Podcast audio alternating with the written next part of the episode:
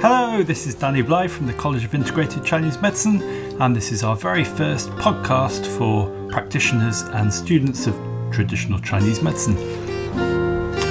It's our faculty development day today, and I'm asking members of staff what is your favourite point on the Heart Channel and why. Here's Angie Hicks. I think my favourite point is Heart 7.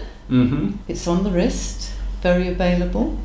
It's the source point, and it's just amazing for calming the Shen. Mm. And when people are anxious, when they've had a shock, when they are not coping very well, Heart 7 just does it. I love it. Why do you think it's su- such a powerful point? Deal with the heart chi, it will deal with the heart blood, it will deal with the heart yin, it will deal with It's the all one-stop shop for your heart. I like Yeah. it. I Mm. like it. Yes. More than any other point, when I treat people who need their heart and small intestines treating, that do heart seven, and it, it is like before and after, and suddenly Mm. I feel better. Yeah. Uh, I used to have a patient who uh, would always, if I did heart seven on her, she would kind of just come to life. And I've Mm. seen that in various different degrees, and she'd say, "I'm different. I'm back." And being the earth point, it's so great in that it kind of it nourishes and grounds, doesn't it? And that's so much absolutely. what we need for Yes, our, yes. our spirit and our heart. Here's Greg Lampert, who seems to bring everything back round to talking about food, and Peter Mole talking about shock. For me, where I feel real connection is utmost source or in your heart one.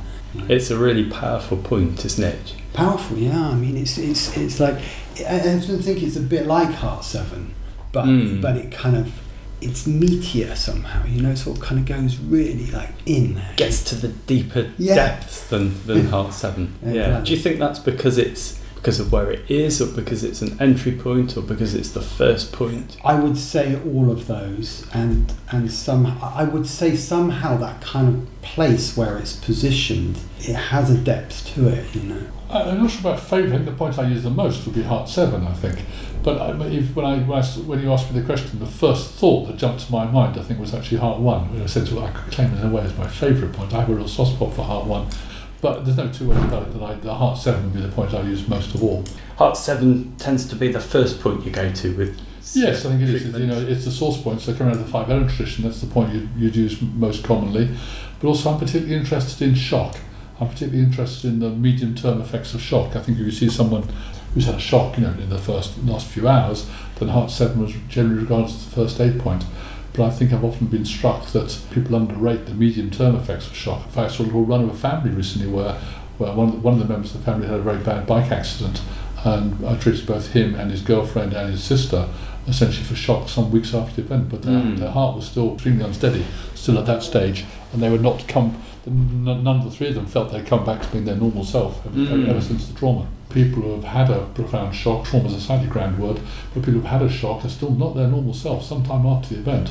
And they're often, sleep's still disturbed, they're often extremely tired, uh, sometimes more emotionally labile, and um, yet it may have gone down weeks, if not months, months before sometimes. So I've, I found Heart 7's been fantastic in that situation, but other points in the Heart Channel too. And you, you would use that outside of the CF as well.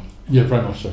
No, I think people who've had a, a profound shock, the heart itself will become unsteady. Mm. And my general view is whatever the CF, almost whatever else is going on, one of my top priorities is always to get the heart back into, onto solid ground again. Here's Magda Kotz, followed by Jonathan Pledger. Well, I like Heart Five because it partly because it's the um, junction point, so you can balance, harmonize the heart and the small intestine. But mainly because it tonifies heart chi. Mm. So you've got a real. I I always see Heart Seven as more a little bit more blood and shen. When you just want more oomph, somebody, Heart Five is really good at strengthening. So if somebody's Shen is disturbed, you're more likely to go to Heart 7, but if it's deficient and they're just a bit flat and Yeah. lacking oomph in their life, you'll, you'll go to Heart 5. Yeah. Yeah. Heart six. Why is Heart 6 so good? Uh, good because it's uh, good for nourishing yin, it's good for pain, uh, good for helping somebody with their angina, good for calming. A patient who's more hot and bothered and restless, you Mhm. Yeah. might use Yeah. Heart 6 Yeah. over Heart Yeah. 7. Might do.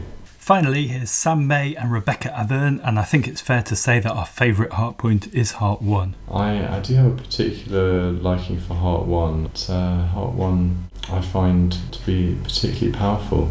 Um, experienced it both as a, as a patient and practitioner, in fact, so I kind of have a sense of it from my own experience Mm. as well. It goes very deep and it's very um, close to the to the heart, to the spirit, Mm. on a sort of energetic level as well as a physical level. Heart one.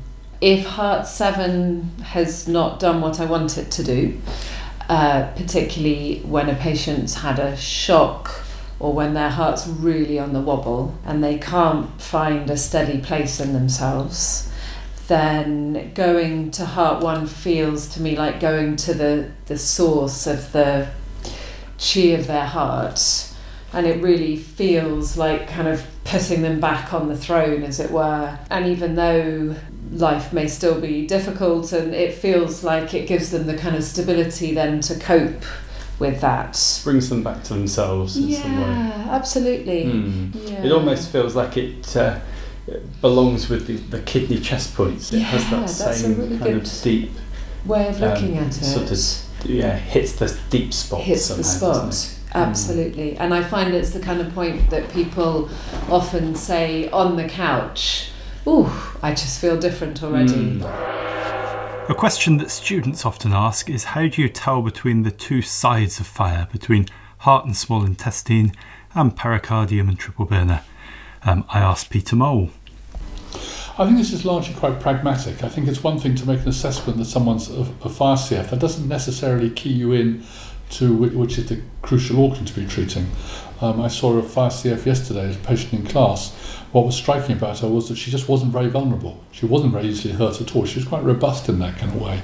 In that situation, you suspect there's probably not a pericardium or heart being the main factors, and possibly small intestinal triple burner would be more likely to be the, the, the key organs. But in practical terms, I think statistically speaking, most fire CFs benefit best from treating pericardium and triple burner, but that's by no means universal. So I think that what we're, what we're inclined to do is to start on pericardium and triple burner, unless I think in two particular situations where you might start on heart and small intestine. One of them being that in general, and burner pulses are inclined to be lower and generally uh, not as healthy as the heart and small intestine pulses. And I think you see that inverted, where the heart and small intestine pulse, for example, is very low and the and burner pulse feels quite good, I think one's then suspicious that heart and small intestine is possibly the more dominant uh, area to be treated, and I would start there.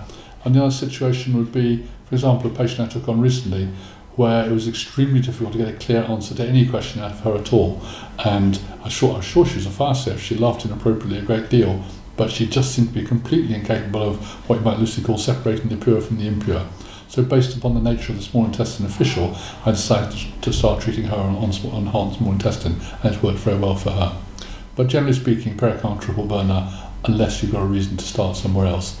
But I think if pericardium triple burner doesn't work for you after two or three treatments, then you would certainly consider jumping over to the other side and seeing if that worked for you better.